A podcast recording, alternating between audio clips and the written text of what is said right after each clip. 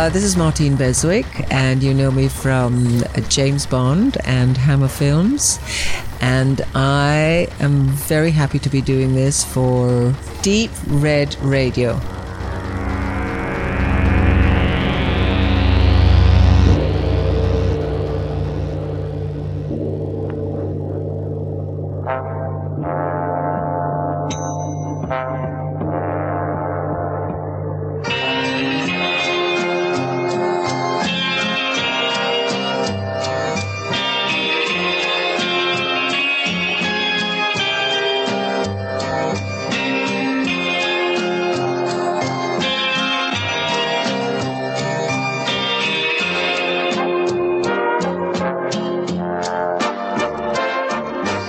Angesichts der mehr als zweihundert Filme, die Jess Franco in über fünfzig Jahren als Regisseur verantwortete, wird die Heraushebung von siebzehn zwischen neunzehnhundertfünfundsiebzig und neunzehnhundertachtundsiebzig gedrehten Kinofilmen übertrieben.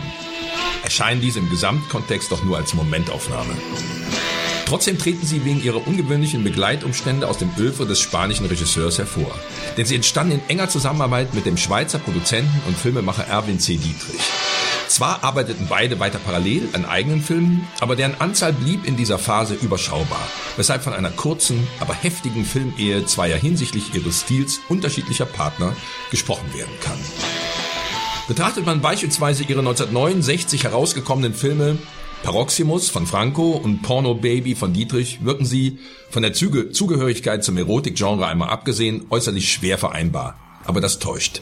Erwin C. Dietrich, der den französischen Erotikfilmer-Pionier José Benassavraff auf den deutschen Markt gebracht hatte, besaß als Produzent nicht nur ein Auge für Regietalente und ein Gespür für publikumswirksame Stoffe, sondern war als Regisseur und Drehbuchautor auch in der Lage, einem Kollegen das Feld zu überlassen. Zudem hatte er seine Neigung zur Sexploitation spätestens mit Eine Armee Gretchen bewiesen, neunzehnhundertdreiundsiebzig, indem er seine normalerweise Sexszene an Sexszene heranreihenden Pseudodokumentationen wie etwa die Stewardessen von neunzehnhundertzweiundsiebzig hemmungslos mit Klischees der Zeit des Nationalsozialismus verband.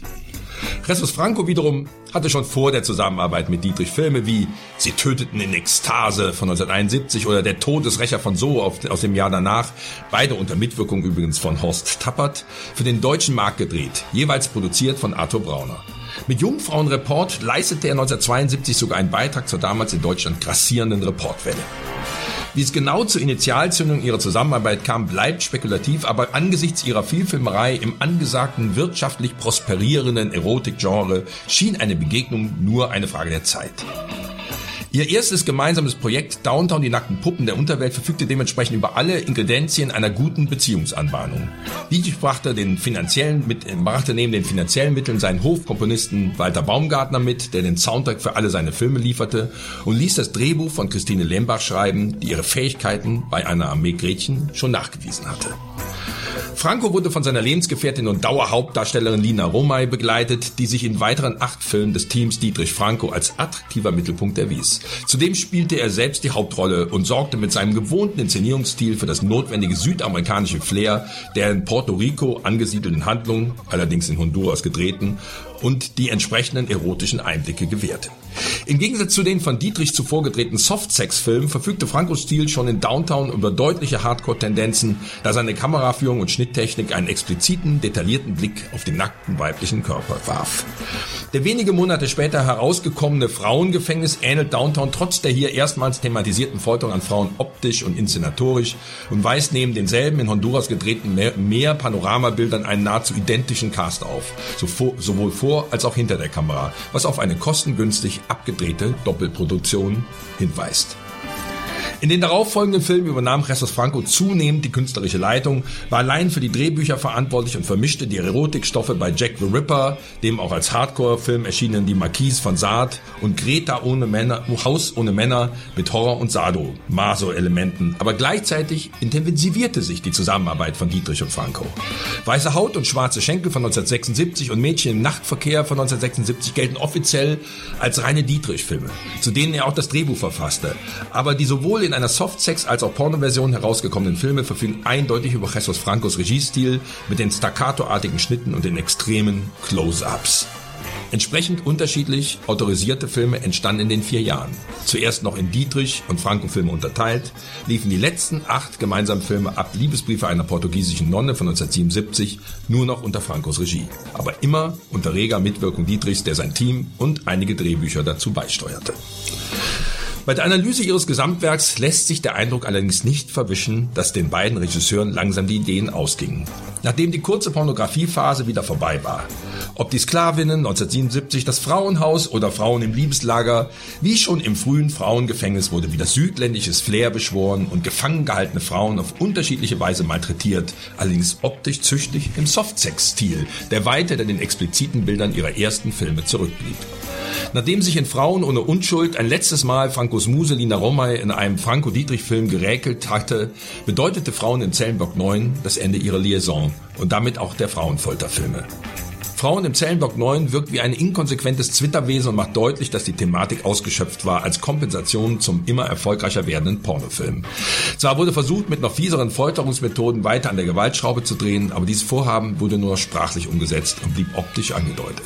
Besonders im Vergleich zum witzig-skurrilen Beginn ihrer Zusammenarbeit in Down Town, die nackten Puppen der Unterwelt, ist das Fehlen jeder Erotik auffällig, außer der Betrachter kann sich an den lieblos abgefilmten nackten Frauenkörpern noch irgendwie erfreuen. Erwin C. Dietrichs Karriere als Regisseur überlebte diese Phase nur noch kurz. Nach zwei weiteren Filmen über die sechs Schwedinnen wurde Julchen und Jettchen, die verliebten Apothekerstöchter, neunzehnhundertzweiundachtzig sein letzter Film, während sich Jess Franco in gewohnt arbeitsintensiver Form neuen Gefilden zuwandte, dem Ende der siebziger Jahre angesagten Kannibalismusfilm. Zurück blieben siebzehn Filme und damit das Ergebnis einer kurzen, intensiven Filmehe, die in der Übergangsphase vom Softsex zum Pornofilm Mitte der siebziger Jahre ihren persönlichen Stempel aufdrücken konnte und die wir in den kommenden Minuten in einzelnen Filmbeispielen näher vorstellen.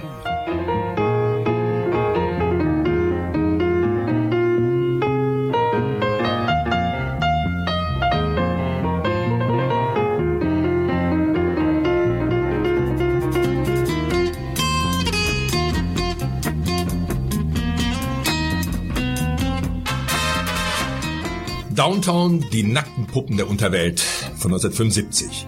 Das erste gemeinsame Werk unter der Ägide Jess Franco und Erwin C. Dietrich. Zu Francos zuvor gedrehte Midnight Party schuf Dietrich nur eine Fassung für den deutschen Markt. Aber dieser erste gemeinsame Film atmete noch den Geist des Aufbruchs. Drehbuchautorin Christine Lembach erdachte eine Story im Stil des Film Noir mit einem abgehalfterten Privatdetektiv, der Opfer einer femme fatale wird. Jess Franco ließ es sich nicht nehmen, die Rolle des puerto-ricanischen Losers Alperiera, der die Story aus dem Off zusätzlich begleitet, gleich selbst zu übernehmen. Und dass seine geliebte Lina Romay die verführerische und undurchschaubare Cynthia spielte, war da nur noch Formsache. Auch das übrige Rolleninventar war direkt den klassischen Kriminalfilmen entnommen. Vom fiesen Polizisten Inspektor Mendoza über die gar nicht so harmlose Witwe des Mordopfers Olga Ramos bis zum blonden Gift Lola, das die Sinne des armen Detektivs, der sich nie auf der Höhe des Geschehens befindet, noch zusätzlich verwirrt. Dass die Story nicht im Dschungel der Großstadt spielte, sondern unter den Palmen von Honduras, verleiht dem Ganzen den bekannt südlich verschwitzten Flair, den die Combo Franco-Dietrich auch für ihren am selben Ort gedrehten Nachfolger Frauengefängnis nutzte, das stilbildend für eine Vielzahl weiterer Filme über gequälte Frauen in finsteren Diktaturen Südamerikas werden sollte. Davon ist in Downtown noch nichts zu sehen, in dem die Frauen alle sehr selbstbewusst und sexuell offensiv agieren. Sehr zur Freude der Betrachter, denn ob Lina Romay beim heißen Strip in Downtown auftritt oder sich im Duett mit Martin Stedil in den Laken wälzt, Francos Kamera hält immer voll drauf und zoomt sich Richtung Vagina. Die Grenze zur Pornografie blieb in den frühen gemeinsamen Filmen sehr schmal, bevor sie ab dem Marquis von Sade überschritten wurde, der in einer Hardcore- und Softcore-Version erschien. Später taten sie wieder einen Schritt zurück, denn obwohl die erzählerische Gangart immer härter wurde, sollten die Bilder weniger explizit ausfallen. Trotz der Bemühungen, eine richtige Story erzählen zu wollen, um die Nacktszenen schlüssig zu integrieren, lassen sich die Drehbuchschwächen nicht übersehen. So sehr Francos Synchronstimme aus dem Off auch seine lebensgefährliche Situation beschwört, spannend wird Downtown nie.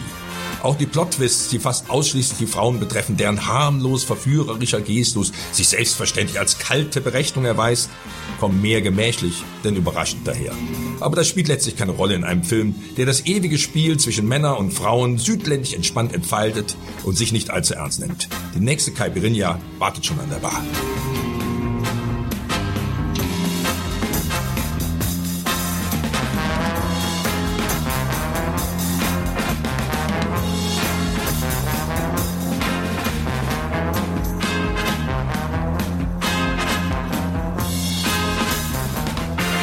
Jack the Ripper, der Dornenmörder von London aus dem Jahre neunzehnhundertsechsundsiebzig, stellt für viele Anhänger des Jesus Franco sicher nicht nur den fruchtbarsten Teil seiner kurzen, aber ertragreichen Zusammenarbeit mit dem Schweizer Produzenten Erwin C. Dietrich dar, sondern wird auch genannt, wenn es allgemein um die besten Filme aus dem Œuvre des spanischen Regisseurs geht.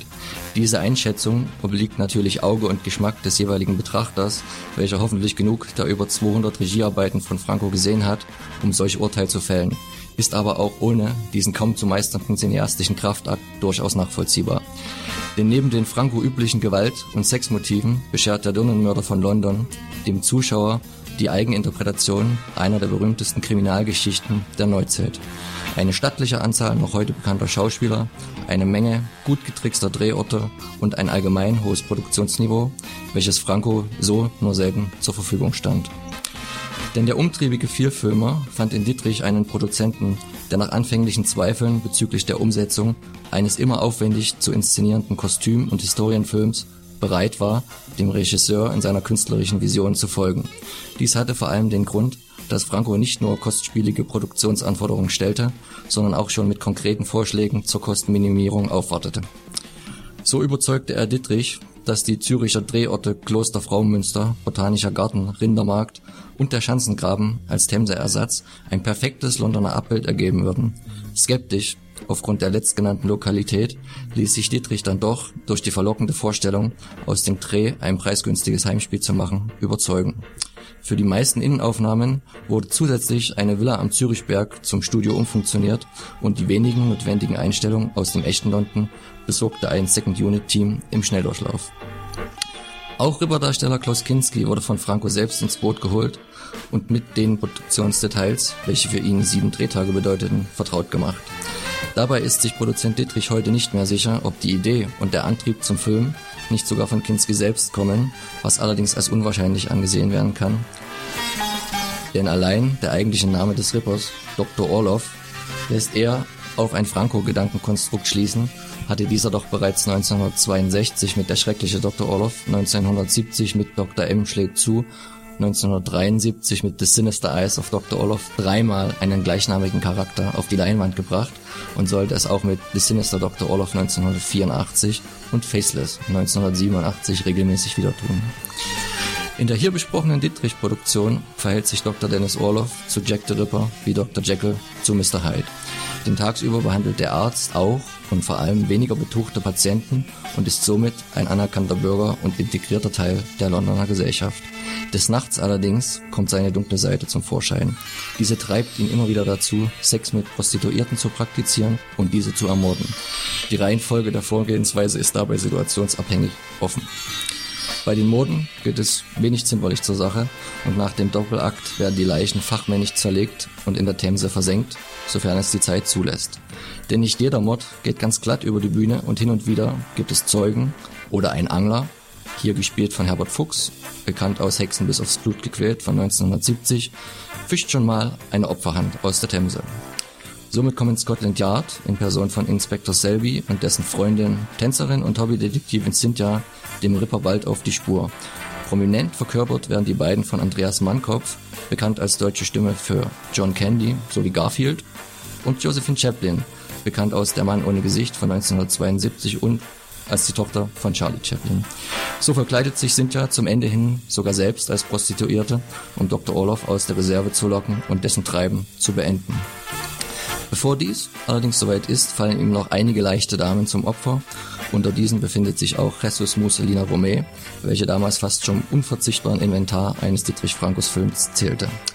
Ähnliches lässt sich auch über weite Teile der Crew sagen, so zum Beispiel Kameramann Peter Baumgartner oder Komponist Walter Baumgartner, die Dietrich ebenfalls immer wieder gern für seine Produktion engagierte. Bei Jack the Ripper, der Dirnenmörder von London, stehen nicht nur diese beiden für den bereits erwähnten Produktionsstandard oberhalb der meisten Franco-Filme. Denn die Kamera wirkt fast schon zu professionell und die Filmmusik, allen voran das eindringliche Hauptthema, erweist sich als durchaus hörbar. Trotzdem hat man natürlich einen waschechten Franco vor sich, welcher wie eh und je viel Wert auf Sex und nackte Haut, hier allerdings wesentlich dezenter als in anderen Filmen Dietrichs und Francos eingesetzt und Gesichter in Großaufnahme legt, einen natürlichen und einfachen Inszenierungsstil allen technischen Spielereien vorzog und was den Splatter betraf, bis an die Grenzen des damalig Möglichen ging. Denn da werden Brüste abgetrennt, Körper zerhackt, Einstiche in Großaufnahme gezeigt, genau wie aufgeschlitzte Kehlen, aufplatzende Eiterblasen oder herausgeschnittene Augen. Francos Ripper erweist sich also als überaus ebenbürtig zu seinem realen Vorbild, ohne dass jemals einer von uns erfahren wird, ob die Geschichte drumherum den wirklichen Ereignissen nahe kommt. Zumal das filmische Motiv des Rippers für seine Taten, nämlich eine Mutter, welche ihn als Kind schwer missbrauchte, eher als gängiges cineastisches Mördersyndrom angesehen werden muss, denn als irgendwie gesicherte Erkenntnis in diesem Einzelfall. Wirkten die vollbrachten Grausen- Grausamkeiten im Entstehungsjahrzehnt des Films trotz einiger bewusst abgedunkelter Passagen noch so realistisch, dass die F S K das Werk in Deutschland nur zehn Minuten gekürzt freigab, so sind die Effekte heute aufgrund der Einfachheit nicht mehr wirklich ernst zu nehmen. Das hat zumindest den Vorteil, dass der Film mittlerweile als D V D und Blu-ray in vollster Länge als Uncut-Version herausgebracht von Ascot Elite wieder für jedermann zugänglich ist. Bild und Ton wurden dabei aufwendig restauriert und für seine Cineasten befinden sich auf beiden Medien viele interessante Extras, zu denen vor allem die Ton- und Audiodateien zählen, bei denen Produzent Dietrich aus dem Nähkästchen plaudert und viele interessante Einblicke in den damaligen Produktionsprozess gibt. Der Film und vor allem die Blu-ray-Veröffentlichung ist somit weniger interessant für Gruselfreunde, welche auf eine gepflegte Gänsehaut aus sind, sowieso ein Anliegen, welches Franco eher selten verfolgte, sondern für Anhänger gehobenen Exploitation-Kinos, unterfüttert mit einer Menge Produktionshistorie.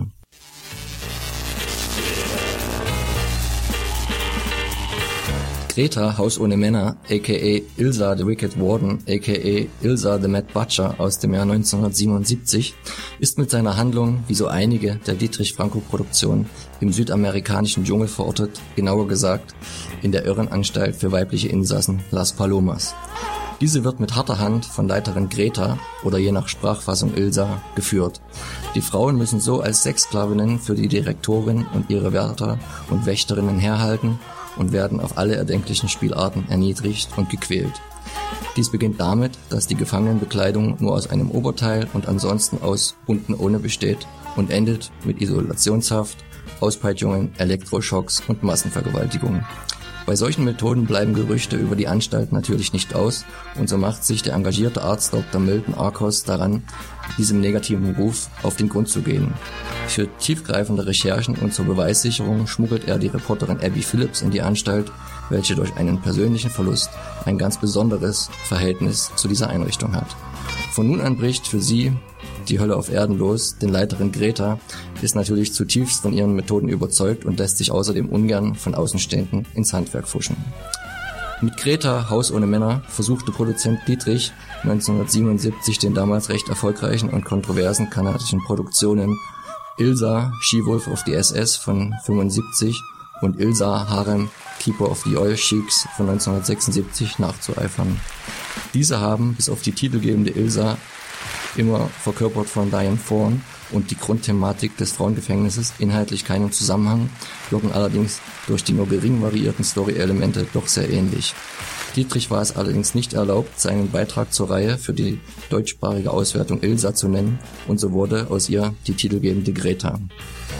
Die findigen Co-Produzenten aus Nordamerika änderten für die englischsprachige Fassung allerdings wieder den Rollennamen Ilsa und den Filmtitel in Ilsa the Mad Butcher oder Ilsa the Wicked Warden. Und so wurde zeitweilig neben dem Titel Wanda the Wicked Warden das Titelchaos perfekt gemacht. Zum Abschluss gebracht wurde die inoffizielle Ilsa-Quadrologie dann wieder unter kanadischer Flagge mit dem Titel Ilsa the Tigress of Siberia, der ebenfalls im Jahr neunzehnhundertsiebenundsiebzig entstand. Obwohl Greta, Haus ohne Männer, laut Produzent Dietrich einer der Filme ist, bei denen Franco keine Budgetprobleme hatte und aus dem Vollen schöpfen konnte, bleibt das Ganze produktionstechnisch weit hinter den drei übrigen Ilsa-Beiträgen zurück.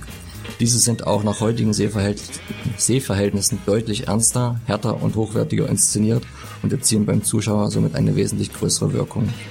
Greta, Haus ohne Männer, hingegen bietet den typischen Franco-Look und seinen ihm so eigene Trech-Atmosphäre. Denn die Innenaufnahmen wurden in Züricher Studios gedreht und die Umgebung in Portugal oder Tessin gefilmt. Selbige versprüht auch passenderweise mehr den Flair einer mediterranen Parkanlage als die eines südamerikanischen Dschungels.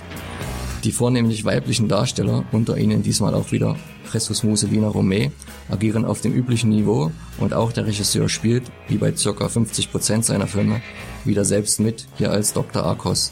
Neben dem Darsteller Eric Falk, welcher ebenfalls häufig in Dietrich Franco Dietrich-Franco-Produktion auftauchte, sind auch im Bereich der Crew mit Kameramann Rudolf Küttel und Komponist Walter Baumgartner zwei regelmäßig wiederkehrende Beteiligte mit von der Partie.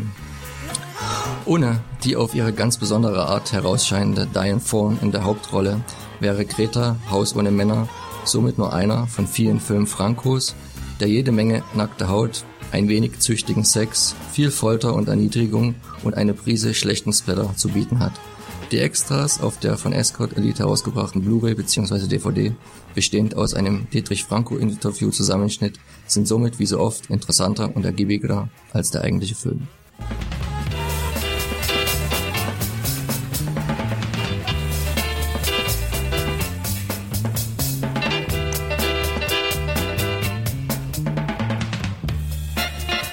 Blue Rita, das Frauenhaus aus dem Jahre neunzehnhundertsiebenundsiebzig, beginnt und spielt auch weitestgehend in dem Pariser Nachtclub gleichen Namens.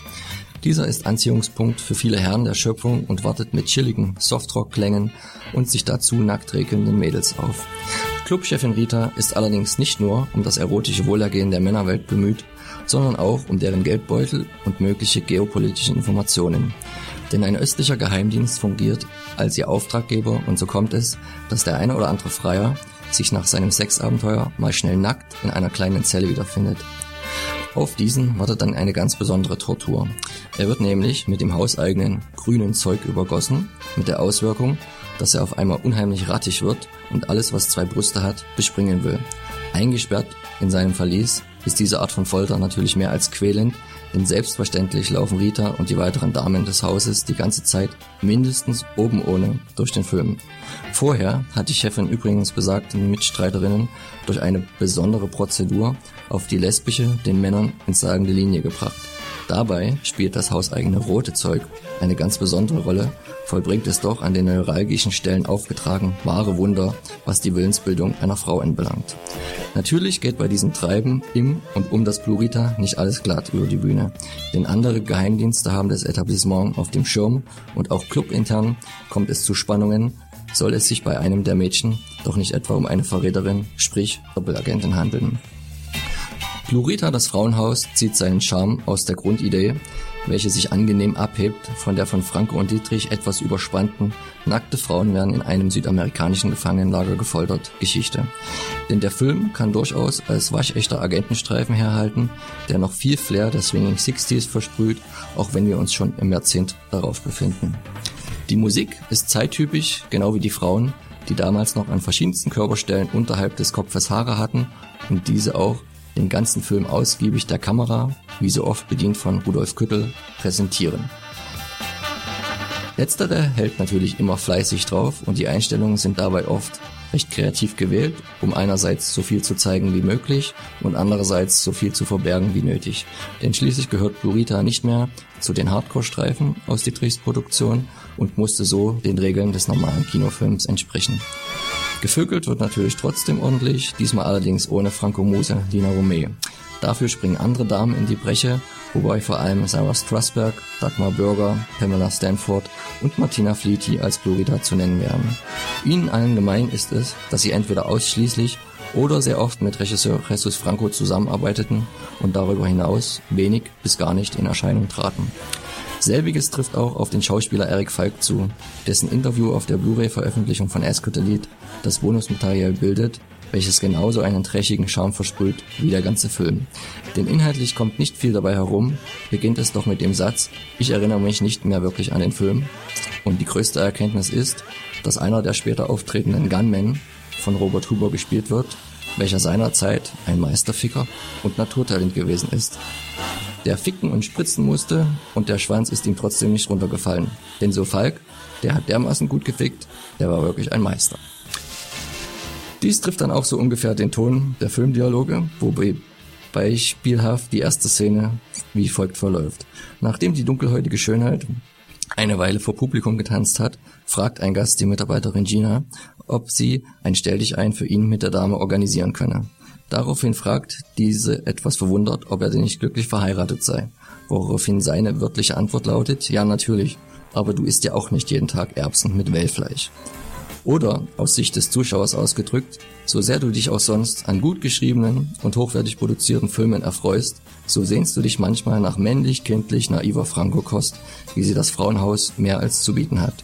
Dabei verzichtet der Meister fast vollständig auf die sonst üblichen deformierenden Gewaltszenen, was der Alterung des Films sehr zuträglich ist und ihn auch für Nicht-Fans des Regisseurs und seines Outputs interessant und durchaus sehenswert macht.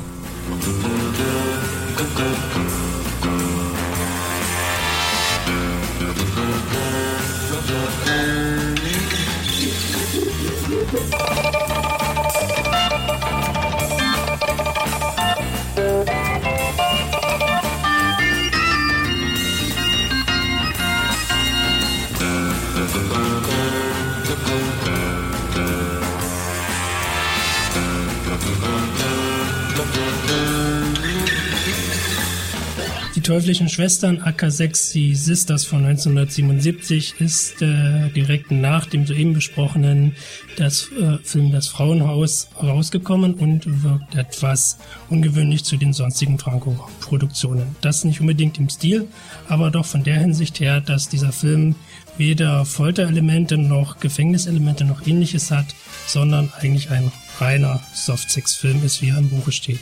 Die Geschichte selber handelt von zwei unterschiedlichen Schwestern. Eine davon ist eine unheilbare Nymphomanin, deren Wünsche sich Tag für Tag steigern und dadurch auch befriedigt werden müssen. Ihre Schwester ist dafür Nacht für Nacht unterwegs, um entsprechendes Fleisch, sagen wir mal Material, anzubringen, Männer und Frauen gleichermaßen, die diese sexuellen Gelüste befriedigen. Wesentlich mehr Inhalt gibt es bei diesem äh, Franco-Film dann auch nicht zu sagen. Wie schon eingangs erwähnt, es ist hier ein reiner Softsex-Film, der letztendlich äh, sich äh, einzig und allein auf diesen Bereich beschränkt. Das Ganze ist von vorne bis hinten hübsch anzusehen. Man hat auch wieder den üblichen Flair der Franco-Filme enthalten. Doch wenn man, so krampfhaft man auch sucht, irgendein anderes Element in diesem Film zu finden, außer Sex ist nicht wirklich viel vorhanden. Das natürlich in allen Variationen. Mann und Frau, Frau und Frau, ja, in dem Fall sogar Schwester und Schwester. Es ist alles vorhanden, auch ein paar skurrile Elemente, wie zum Beispiel die Masturbation mit einer Wachskerze, die nicht außen vor bleibt. Etwas ungewöhnlich ist, also zumindest im direkten Vergleich mit den anderen Filmen, vielleicht noch, dass das Drehbuch nicht nur Erwin C. Dietrich alleine geschrieben hat, sondern er auch Manfred Gregor dazu genommen hat, der ihm öfters als Co-Autor zur Seite gestanden hat. Darstellermäßig ist auch dieses Mal Lina Romay nicht dabei. Die Hauptrolle übernahm dieses Mal Karine Gambier, die auch öfters in Franco-Filmen aufgetreten ist, sowie schon Pamela Stanford oder auch Eric Falk. Alles in allem sei damit zu sagen, dass mit Die Teuflischen Schwestern eindeutig der Abstieg äh, seinen Lauf genommen hat und man langsam merkt, dass die Partnerschaft zwischen den beiden nicht mehr wirklich fruchtbaren Boden hat. Es ist äh, inhaltlich einfach eine sehr schwache Geschichte.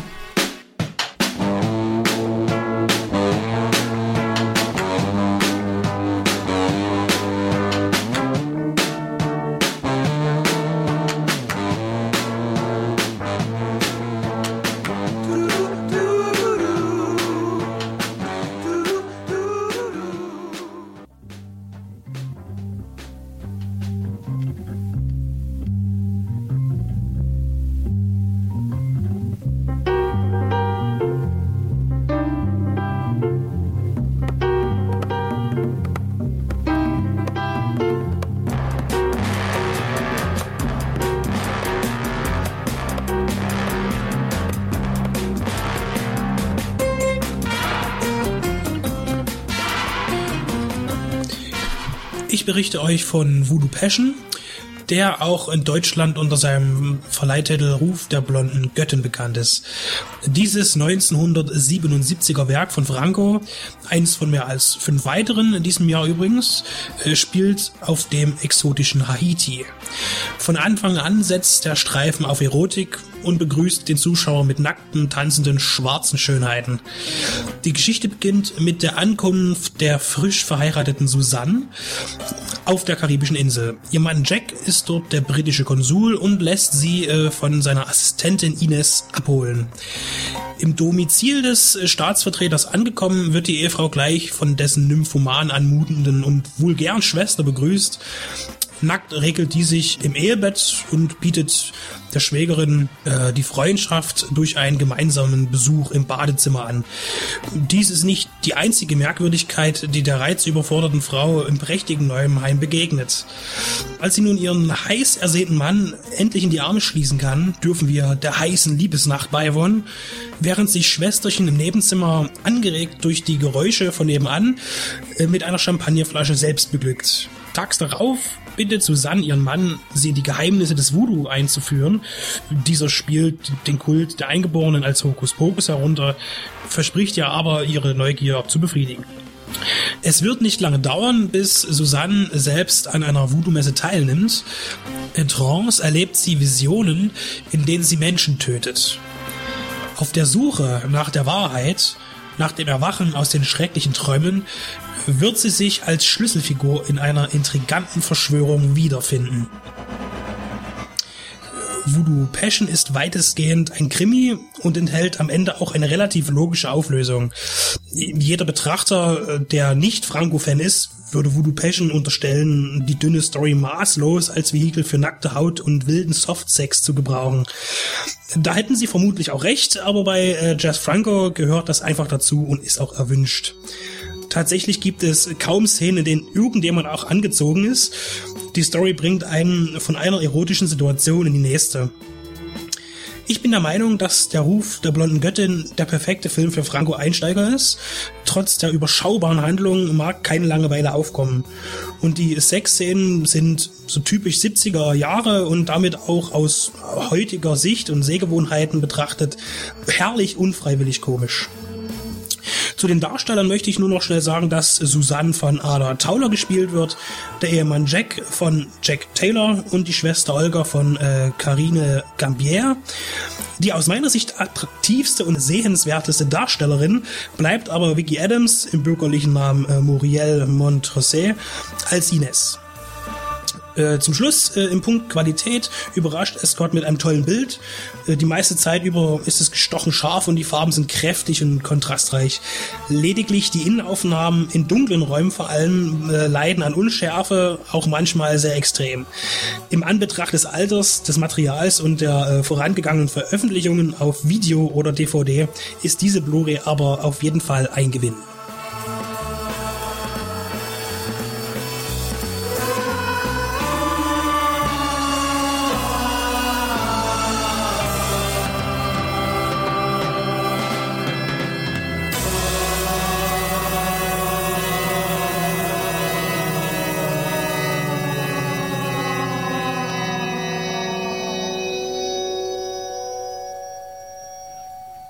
Wicked Women, aka das Haus der mannsvollen Frauen, aka Frauen ohne Unschuld, ist die vorletzte Arbeit des Gespanns Franco Dietrich und der letzte Film des Gespanns, in dem Lina Romay eine Rolle gespielt hat. Wicked Women, der Inhalt ist schnell erzählt. Es geht um eine junge Dame, die nach einem Mord, den sie gesehen hat, in eine Psychiatrie eingewiesen wird. Die Heilung dort lässt aber lange auf sich warten, denn auch dort geschehen plötzlich Morde. Lina Romay und die Frauen sind quasi das Einzige, was der Film irgendwo zu bieten hat.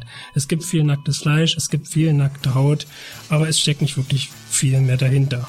Auch wie schon bei den teuflischen Schwestern ist es hier eindeutig spürbar, dass die Zusammenarbeit der beiden Filmemacher zu Ende geht. Wir haben zwar ein paar kleine Schlenker im Rahmen eines Thrillers und eines Krimis enthalten, ungewöhnlich brutal sind teilweise auch äh, da, der, die Mordszenen, die aber alles in allem nur eine kleine Randerscheinung des Ganzen bringen.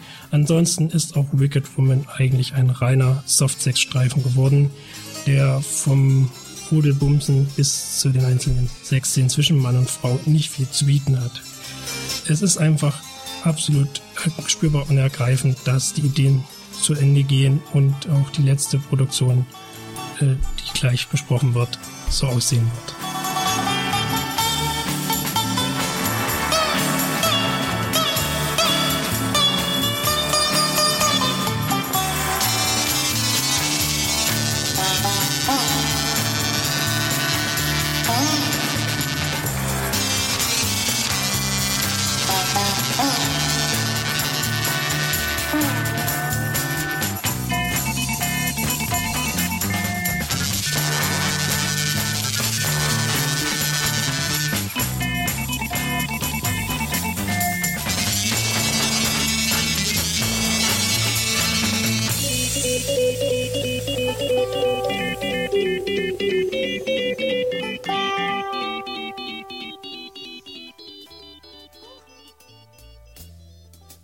Frauen für Zellenblock neun steht am Ende der Franco-Dietrich-Ära, was dem Film deutlich anzumerken ist.